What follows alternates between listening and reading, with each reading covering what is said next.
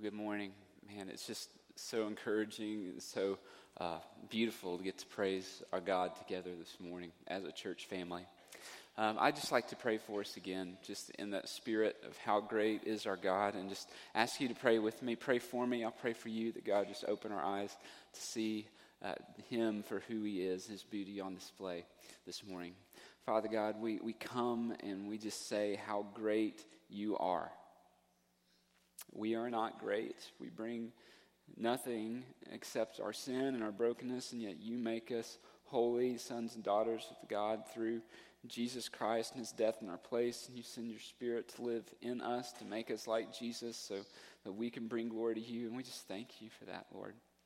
Thank you for your people, Lord. I, I pray as we sing, you are worthy of all praise. You are. And so we give praise to you. And I pray that this church, us as your people would live in such a way that we would put your worth on display for a watching world to see. In our homes, in our lives, in our families, Lord, we ask that you would do that, that you would do this morning what only you can do, that you would come and meet us here, that you would change us, that you would save in this room, that you'd convict, that you'd transform for your glory, not to us, but to your name. Be the glory and honor and praise. In your name I pray. Amen. Amen. If you have your Bible, you can go ahead and turn with you to 1 Timothy chapter 3.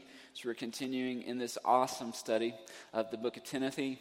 And um, as we go there, just as we walk into this passage, and I love teaching through the book of the Bible because we intersect things that we wouldn't normally probably deal with on a regular basis just on our own. Today's another one of those passages. And so as we read this, what I want to encourage you to do is to think uh, about what we learned last week. And so if you were here, 1 Timothy 2, you can go back and grab it if you hadn't.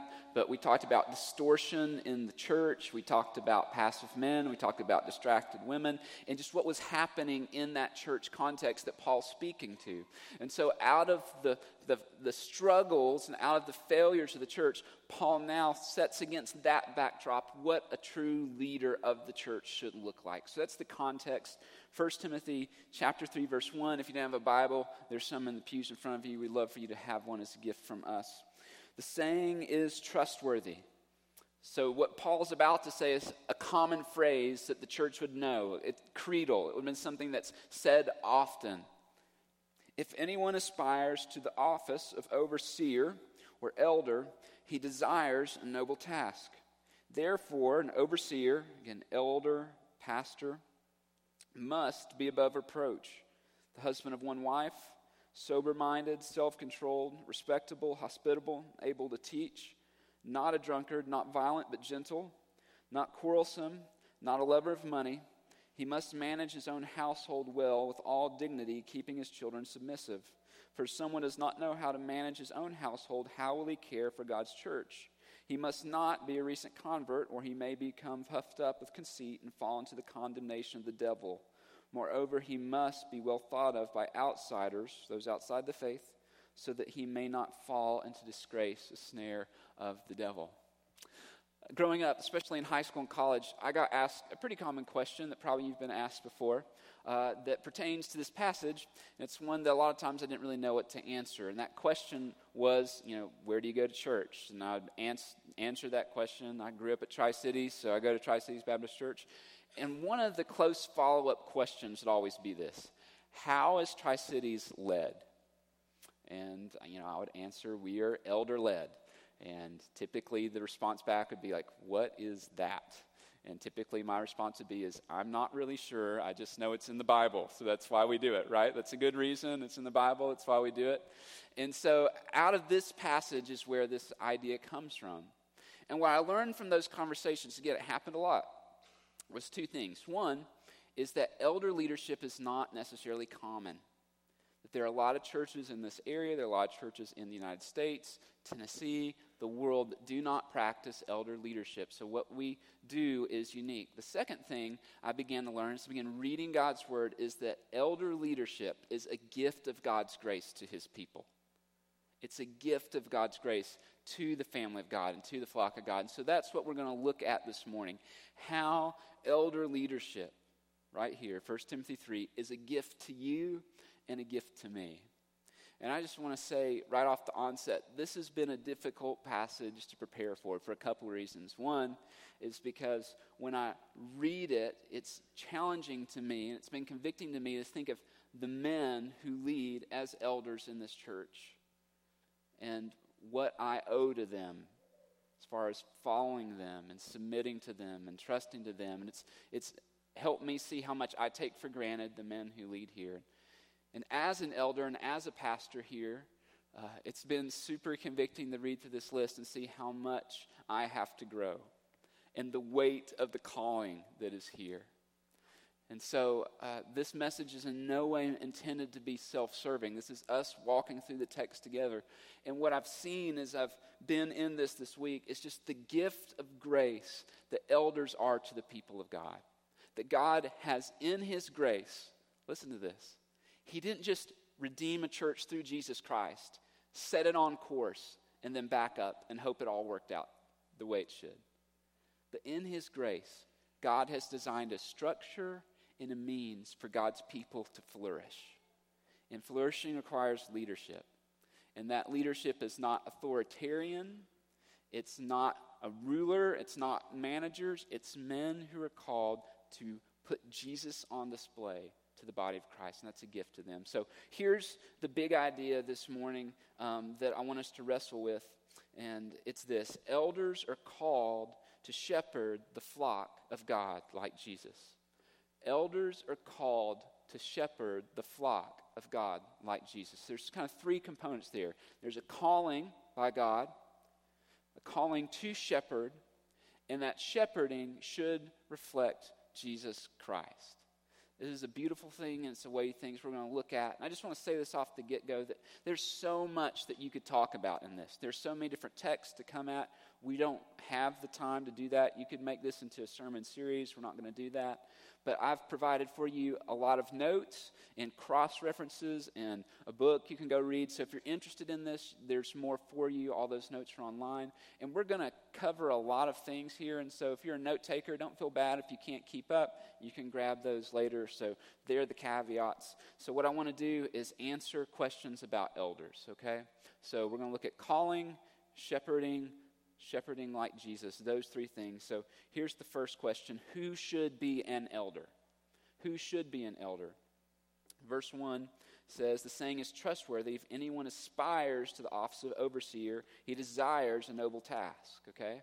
So this is what we're talking about. And here's an, a definition An elder is a man who has a calling from the Holy Spirit on his life to shepherd God's family whose calling is confirmed by God's people and who's qualified to lead a local family of faith. So that's big, so let's break it down. Uh, there's kind of four things there. One is that an elder is a man. If you have any question about that, you can go back and listen to the message from last week. We talked about the different roles that God has assigned within the church last week. So Paul's following that thought up in chapter 3. So it begins with being a man who has a calling from the Holy Spirit on his life to shepherd the family and whose calling is confirmed by a local congregation. So let's talk about calling and, and confirm, confirmation. Again, look at verse 1. If anyone aspires, aspires is the key word here to the office of overseer, he desires. That's the second word. So if you underline or circle in your Bible, those are your words aspire, desire. The word aspire means to reach out for something. So for those of you who have children who are young or you were young, you put candy up on the counter, they aspire. They reach out to take that candy when you're looking or when you're not looking, whether you're around or not around. They reach out for it, they are going after it. And so, part of the calling that God has placed on an elder pastor is this aspiration, this desire, and this effort to pursue the calling that God has placed in their life. It's an outward effort. But then we see the word desire, and the word desire here means inward compulsion. So the Holy Spirit places on a man of God who's called to be a shepherd, elder, pastor, this desire to pursue that. So it's an outward calling and an inward calling. Inward calling, outward effort. So here's the grace God not only says elders are to lead his church, God calls men to be elders to lead his church. Amen? Wouldn't it be terrible if it was just, hey, you need elders, and then you just pick, and they just pick from themselves? That's not what God does. God calls men through the work of the Holy Spirit to that role. That's a comfort. That's a grace. We don't have to figure it out. God does that work, but then that work is confirmed through the body. So the way that happens is if there's a man who's pursuing that calling that God's laid on his life, the rest of the body looks at that man's life, his aspiration, his desire, and confirms or declines that call. And so, you, what we do here and what is said without Scripture is that elders are supposed to be chosen. They're chosen out of the body. They see this call, then the body confirms and says, Yes, this man is called. We see that calling. We confirm that calling. We rejoice in that calling. We see it. Or no, we don't. And lastly, for a person to be an elder, they must be qualified. And we'll get into those qualifications for a minute. So, the first question who should be an elder? This is the who. And it's the first gift of grace. God calls men into this role. Here's the second question What is an elder? What is an elder? This gets to the second part of that statement I gave you earlier. An elder is a shepherd of the family of God. So, an elder is a called by God shepherd of the flock or of the family of God. Again, look at verse 1. He says, The saying is trustworthy if anyone aspires to the office of overseer. Now, here's our key word. Overseer is one of the words used to describe the role of elder in the New Testament. To oversee literally means to watch over the flock. That's what it means. It's to protect the sheep. So you see that word used twice. Now, there are other words used in the New Testament to describe the same role. Elder is one of those. That's the one that we've chosen to use here at Tri Cities. Another one is shepherd. A lot of times you hear that as pastor. Three different titles, same person. How do we know that? Well, Acts 20 helps us. So we're going to look at this together. Acts 20, we're going to start in verse 17, and you're going to see these three words used to describe the same person or group of people. Now, from Miletus, this is Paul. He's sent to Ephesus. Again, remember, 1 Timothy is written to Timothy, who's serving in Ephesus. So these things overlap. And called the elders of the church to come to him. So there's the word elders, presbyteros, that we see. Dropping down to verse 28, speaking to the same group of men, Paul says this Pay careful attention to yourselves and to all the flock. Okay, there's a picture of sheep, in which the Holy Spirit has made you overseers. There's our word from 1 Timothy. So we see he calls them elders, then later on he calls them overseers to care.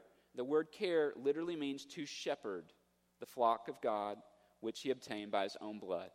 So, what we see is in these verses, one group of men used with three different names elder, overseer, shepherd. Elder, overseer, shepherd. So, here's the gift of grace God not only calls the men who are to be elders of a local church, but he calls them to shepherd God's church not to rule, not to manage, not to be political, but to shepherd. So let's talk about these three words. The word elder literally means to lead. So elders are called to lead the church of God direction and vision. That's a good gift. We need that. We need people speaking that into, to teach, to serve. Those all fall under the role of elder. And it's always elders, not elder. So, everywhere throughout the New Testament, Paul always says, or Peter always says, through the gift of the Holy Spirit, call elders. So, it's not God's design for one man to lead a church. That's a good gift of grace, right? Because we all know the flaws of one man.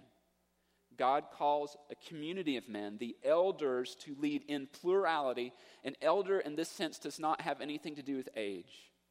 It's not an age requirement, it's a qualification based upon biblical maturity and standards requirement to lead. So elders lead. They are overseers, which means they oversee, they protect the sheep. That's what it means. The picture here is of a massive tree that would overlook and shelter the animals, the people, the plants underneath. So, elders, they lead the family of God, but they also protect the family of God. Protect from false doctrine, protect from sin, protect from division and disunity. That's a good gift of grace for God's people. And the last one is that you shepherd the flock. When you shepherd, you think of the picture of a shepherd and the sheep.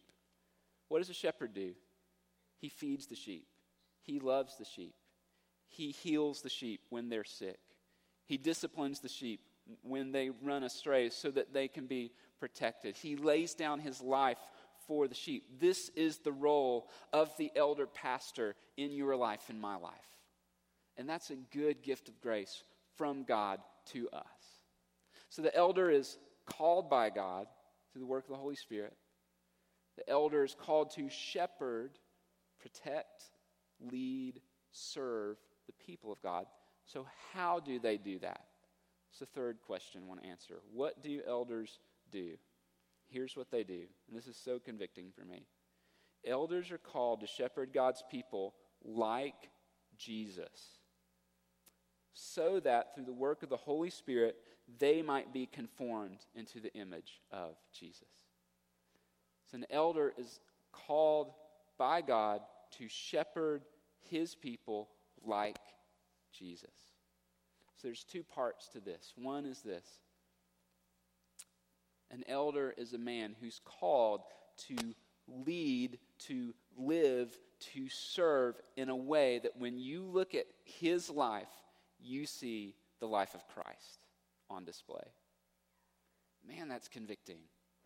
And I just want to stand up here and say that he's not saying we do it perfectly, okay? There are no perfect people. If you're a perfect person in the room, would you please raise your hand for all to see because we'd like to see what this is. And if you are, you're lying, so you're now you're imperfect, right? So there's no perfect people in the room. There's no perfect elder in the room. In fact, after the service, if you want to go find my wife, she would be happy to tell you all the reasons why I am not a perfect pastor, perfect elder. So that's not what we're saying, right? But what we're saying is that these men should live in such a way that when we see their lives, we see Jesus Christ on display. Here's the second way this plays itself out. Thank you, brother.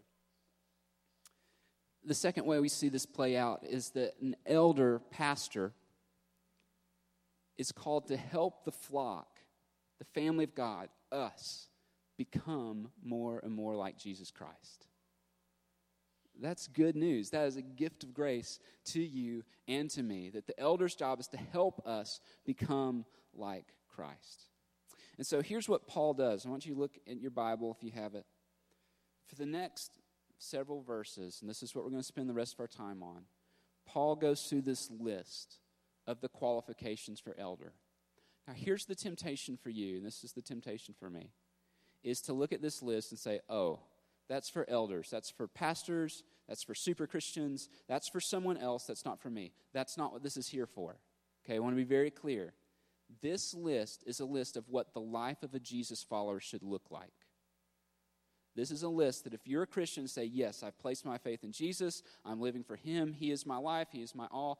This list is what your life should be becoming like in my life.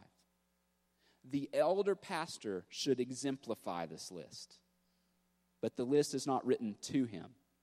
The list is given to the family of faith. How do I know that? Because verse 8 says, likewise, and goes on to talk about deacons.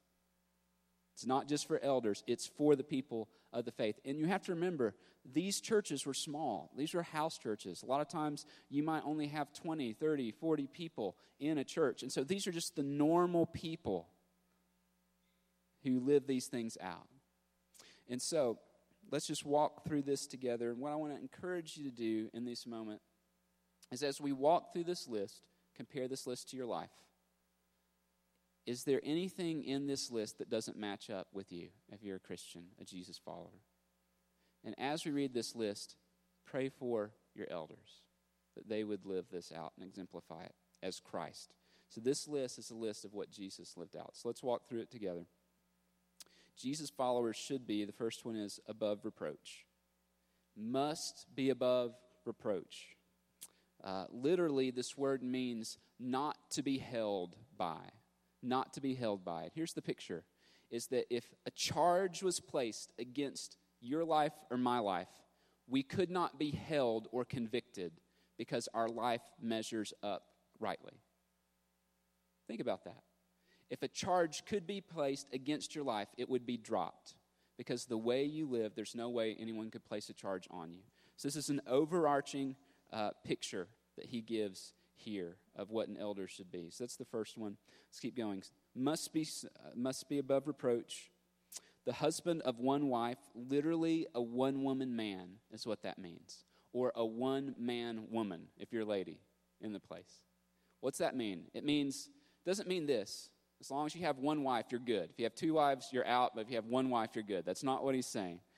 What he's saying is this is that you and I should live in such a way, men, that we only have eyes for one if you're married.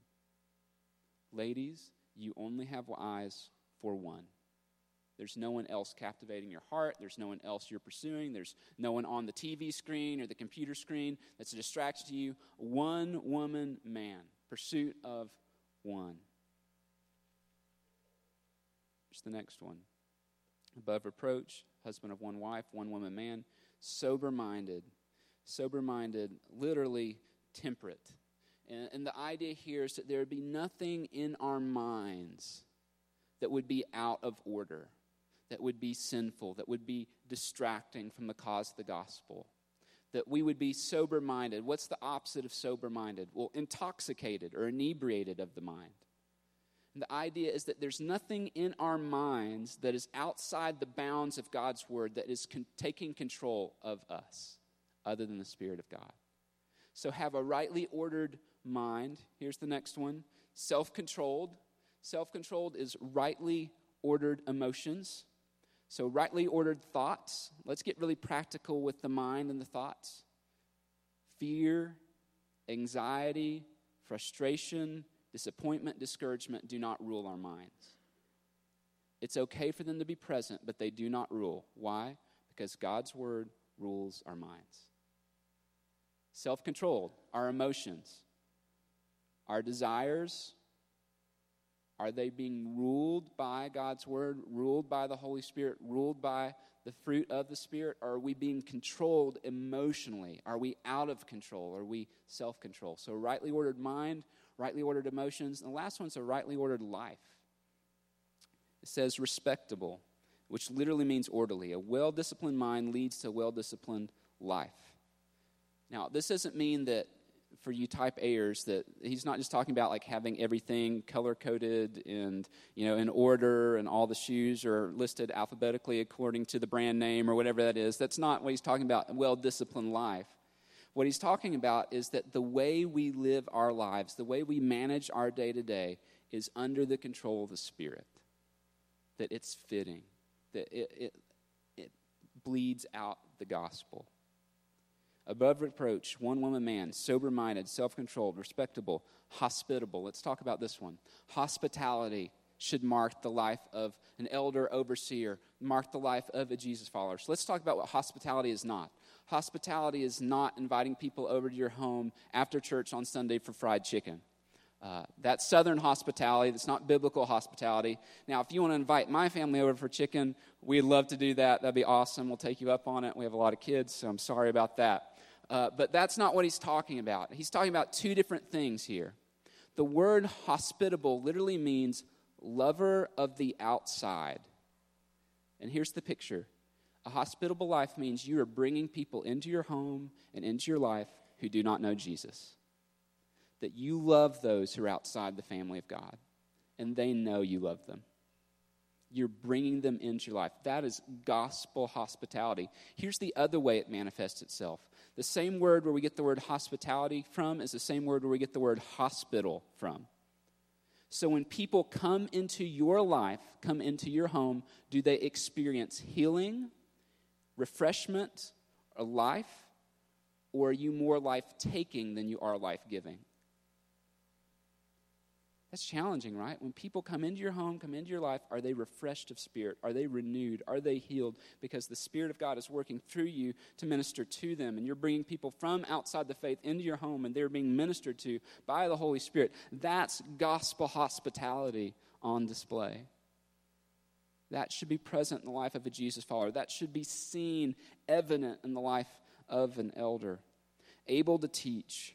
Now, this is a specific one to the office of elder pastor that there's a unique gifting that comes for those who are called to shepherd God's people to be able to teach, to be able to open God's word, to be able to preach, to be able to expound it in a way that helps people understand it. That's a unique gift. But for every Jesus follower, we have a level of accountability that you should be able to disciple someone. You should be able to open up God's word and even if you struggle in it, help them read it and help them understand it and look for answers. That we should all be a people who are doing this. So let's keep going. Jesus followers should be, Jesus followers should not be. He says, not drunkards.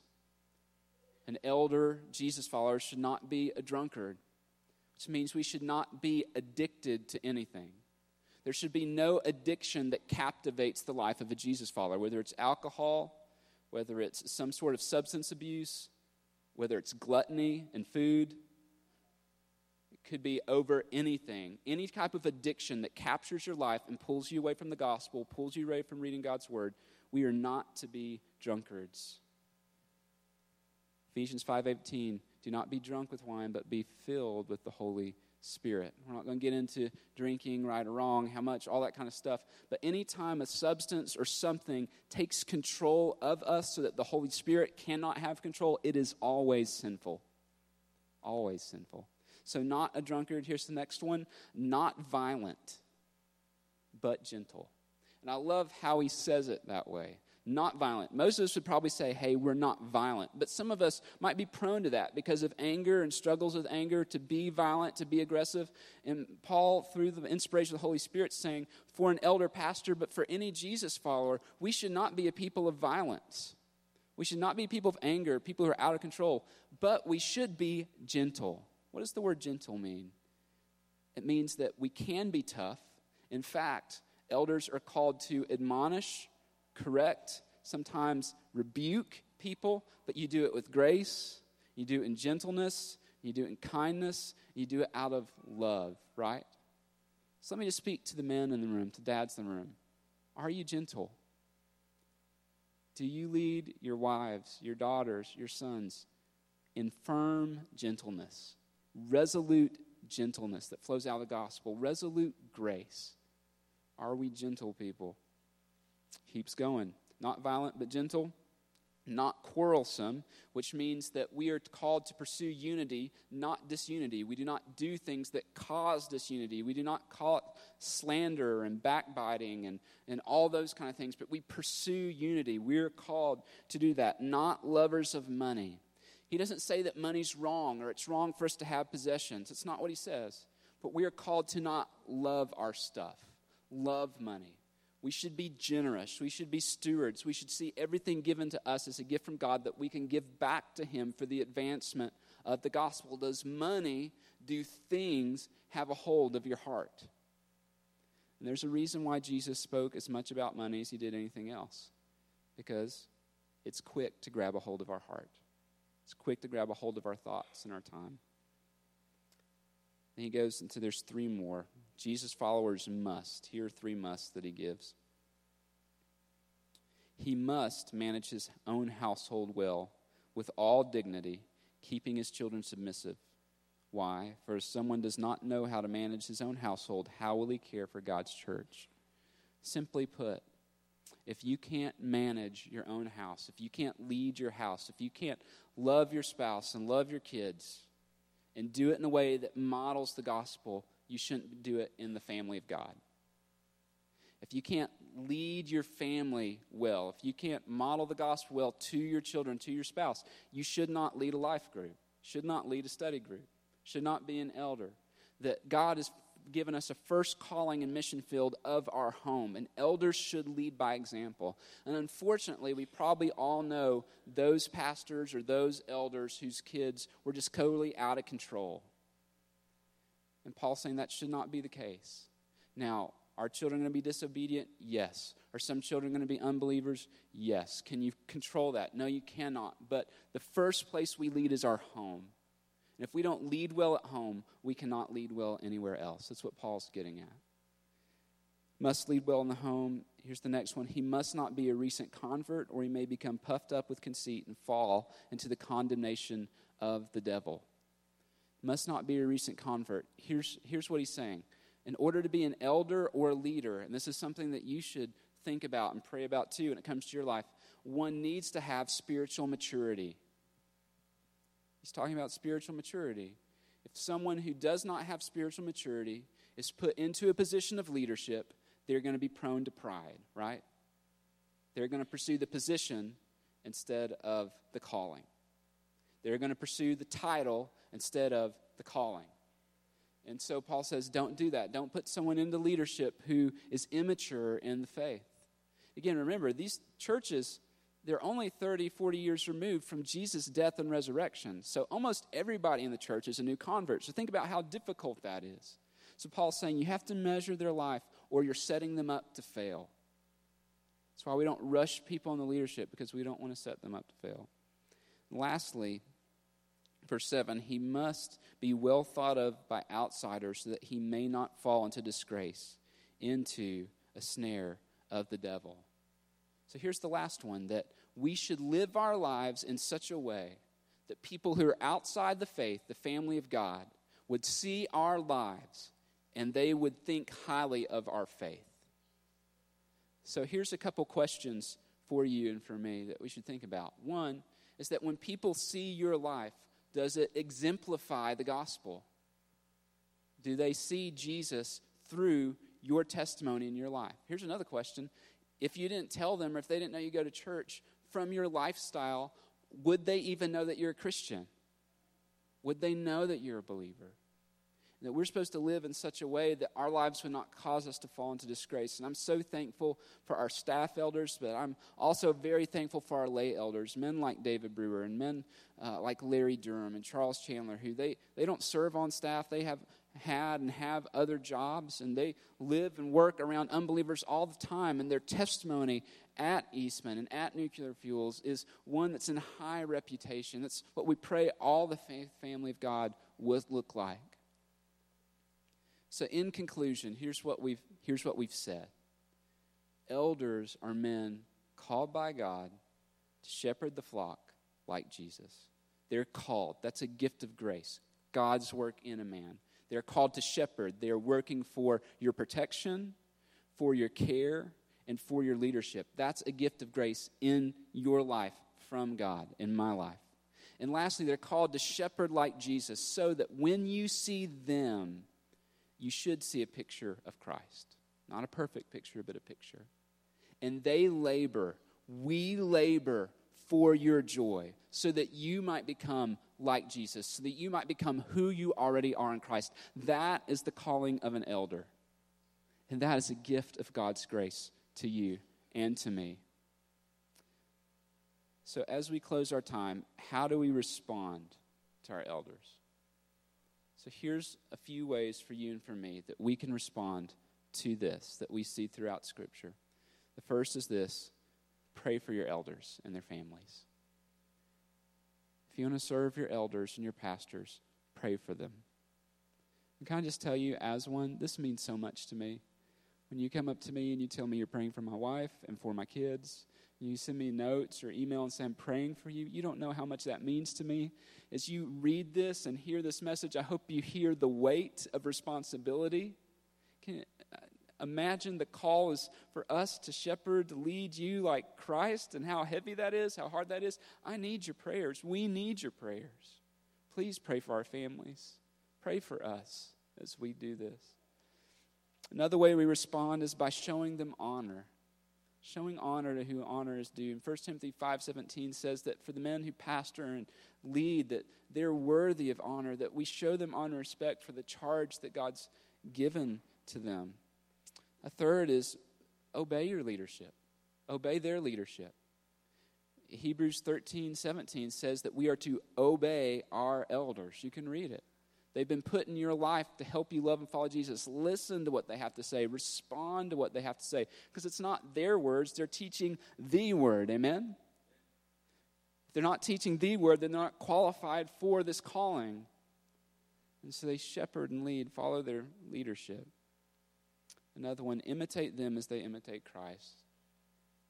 Imitate them as they imitate Christ. You should be able to look at their life and say, that person makes me see Jesus. And you should have people in your life who can look at your life and say, I want to be like John.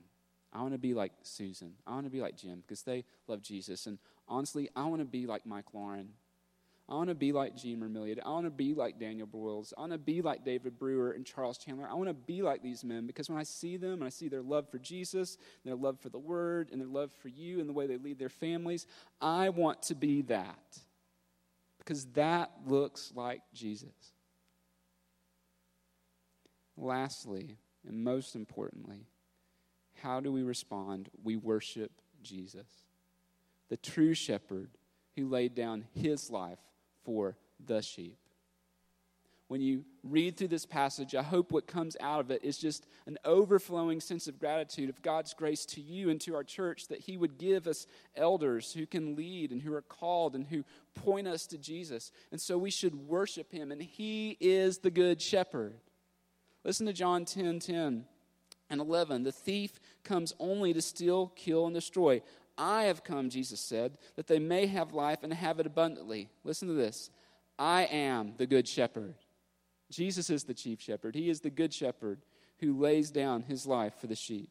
1 Peter 2 He himself bore our sins in his own body on the tree that we might die to sin and live to righteousness. By his wounds you have been healed, for you were straying like sheep, but now return to the shepherd the overseer of your souls. Jesus is the chief shepherd, and he laid down his life for you and for me and for this church that we might have life.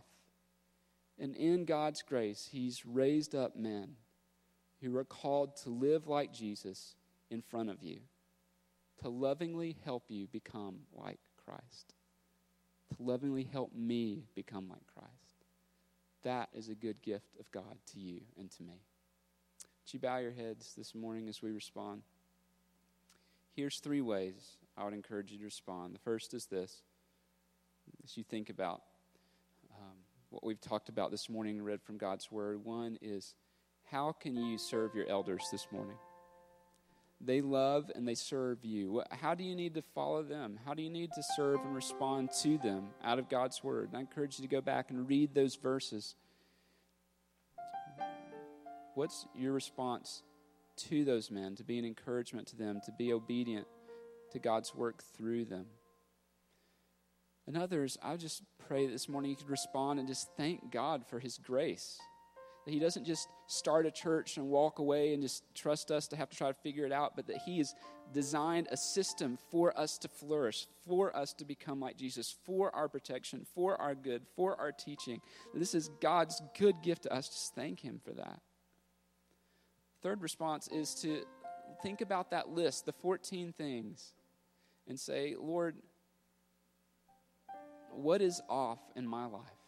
Do I have a well ordered mind? Do I have a well ordered life? Do I have a well ordered emotions? Is, am I above reproach? Am I a one woman man? Is there any addiction in my life? Is, am I not leading at home well? Am I showing hospitality? Whatever it is that's off, Lord, forgive me. Help me in these areas to become more like you. And lastly, for some in this room, you might not have a relationship with Jesus. You don't know the Good Shepherd who's laid down his life for your sin in your place. The Bible says that anyone who confesses with their mouth that Jesus is Lord and believes in their heart that God has raised him from the dead, they will be saved. Place your faith in Jesus this morning. Lord, we love you and we give ourselves in this time to you. We thank you that you are the good shepherd and we follow you. In your name we pray. Amen. You guys can be seated for a minute. I'm going to invite uh, my dad up on stage. We're going to do something a little bit different this morning that I think is going to be an encouragement to you. So, uh, we talked about this, I guess, about a month ago, but we are beginning to work into our services on a consistent basis these things we're calling elder conversations. Uh, and this is an opportunity for us as kind of leaders, your leaders in the church, to be able to speak to our church body as a whole. Again, we're one church, two locations, three different services on a Sunday morning, to speak to you guys about uh, it could be celebration, encouragement of what God's doing in our family. Um, it could be something along the lines of vision and direction. And we had one of those last month where we talked about some of the goals and the generosity goal. It can also be theological and, and, teaching. And so, in light of our passage this morning and where First Timothy has us, we felt like it would be really important to come and talk about deacons. And so, we're just going to have a short conversation about how deacons, what deacons are, and how they function in the life of the church. And I get to do this with my father, which is awesome, a man who I look up to. Um, and so that's what we're going to do. If you pull open your Bible back to 1 Timothy 3 and you look at verse 8 on, you're going to see uh, Paul addressing deacons. And so I just want to ask you, Dad, if you would tell us a little bit, like, what are deacons uh, and what is their role within the church? All right. Well, first of all, the word deacon, we need to understand, means to serve. And so the office of deacon is not so much an ecclesiastical role or administrative role in the church, but is really a, an office of service uh, to the body of Christ. Uh, you know, in the in the book of Acts, when it talks about the early church and how the early church was established, and out of necessity, the people in the early church basically shared all things in common and things were working pretty well. And then they hit their first little snag, you might say, in Acts chapter 6. Uh, there arose a dispute within the church at Jerusalem at that time. And, and there was a, a complaint uh, by the Hellenistic Jews that the widows of their, of, uh, that their widows were not being or, or were being neglected in the daily distribution of food. And so they brought this complaint to the apostles, and the apostles came together and decided that the best thing to do was to, uh, to seek out seven godly men who could come along and meet the practical needs of the body to free them up so they could continue to do what they were called to do as the apostles and the elders of the church. And so basically, uh, what you have is a, a deacon is someone who is a godly man, who is coming up underneath the leadership of the elders to meet the practical needs of the body for the purpose of preserving unity within the body of Christ. That's good. So, deacons, they serve, and the word for deacon literally is servant, and they fight for the unity of the body. So, they're a gift of grace to us as they fight for our unity and they fight to serve the body as a whole. And so, uh, tell us a little bit what's the difference and distinction between what an elder is and a, and a deacon and kind of some of the qualifications for, for deacons? Well when you read uh, the passage there in 1 timothy 3 you're going to find out that as far as the character of a deacon is concerned is very similar to that of the character of an elder. There's re- virtually no difference really between the two the real distinction between the elder, or an elder or a deacon, is that an elder is to be able to teach. And so elders are assigned the task of teaching and preaching within uh, the body of Christ. And the deacons are there to serve and meet the practical needs of, of the body of Christ. It's one of the unique things that, that you see in, in the passage that we read earlier from elders and for deacons that uh, is that Paul doesn't really say in 1 Timothy 3 what deacons and elders do. What he does is he says who they are first.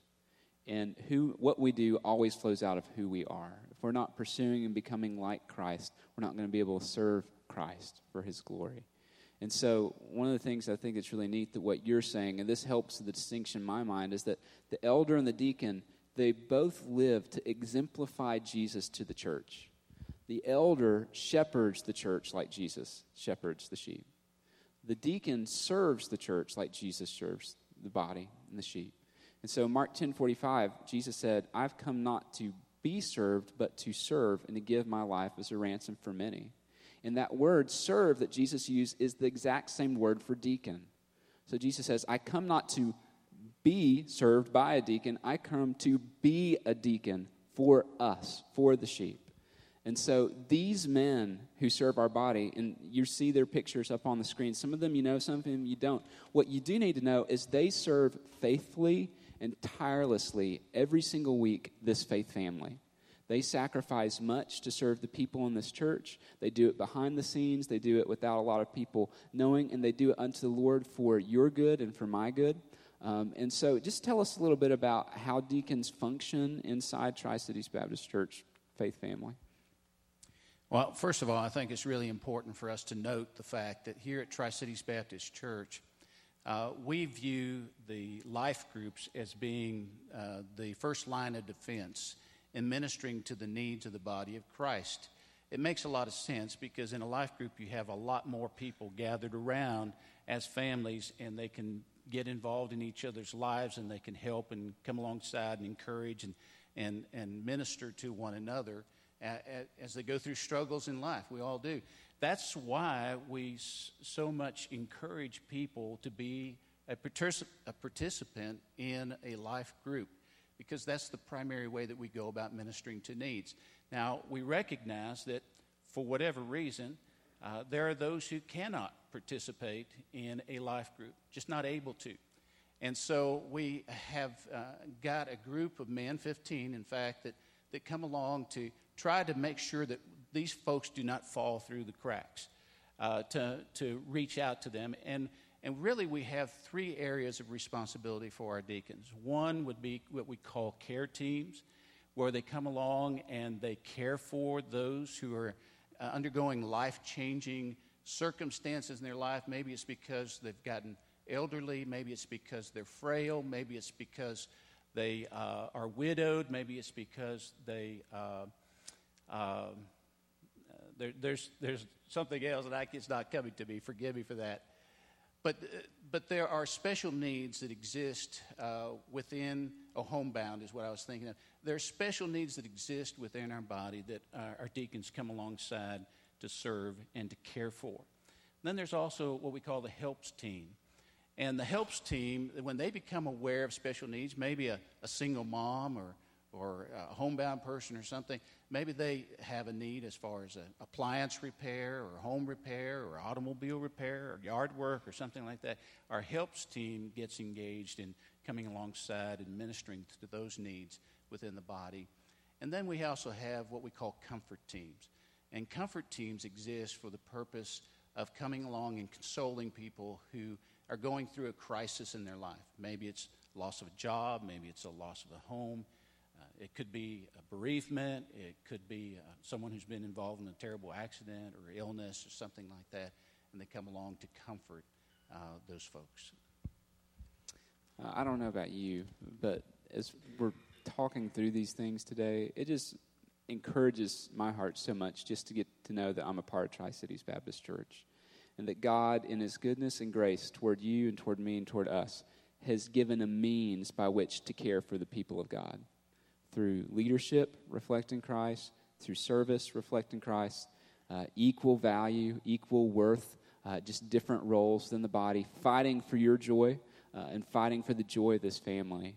And so, if you're not in a life group, one of the takeaways would be we encourage you to be in one because that is where the primary care is going to come through throughout our church. Um, but also know that the deacons are there and they support and they come alongside the life groups in that to better serve this family so that you and so that I become more like Jesus.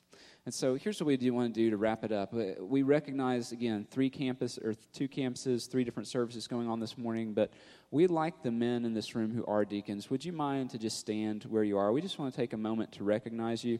So we see your picture up on the screen so you can't get away. So go ahead and stand up. Let's just say thank you to these men who serve and their families.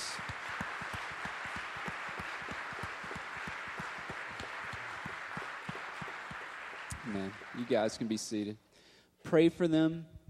Pray for them. Pray for their families. They take on a lot of responsibility and a lot of sacrifice to ensure the health and unity of our body.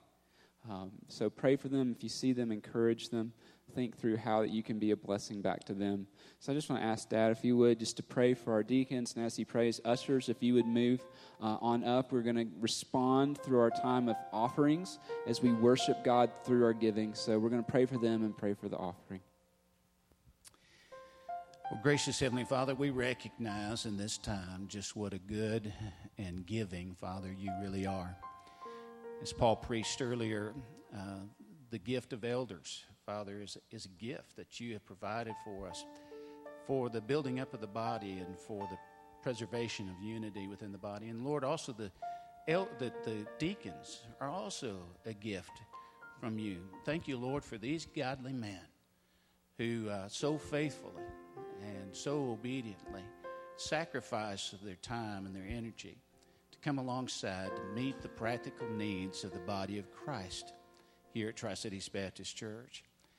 Father, we ask that you would strengthen them. We pray that you would uh, that the that the joy of the Lord would be their strength. That you would encourage them. That you would enable them, Lord, to be effective in their ministry uh, to the body of Christ. And Lord, today as we enter into this time now of offering, Lord, may we reflect on your goodness and your mercy to us, your provision for us in so many ways. Lord, help us to respond this morning out of a heart of gratitude for all that you have done for us, all that you have given for us, all you have provided for us as we give back to your glory. We pray in Jesus' name. Amen.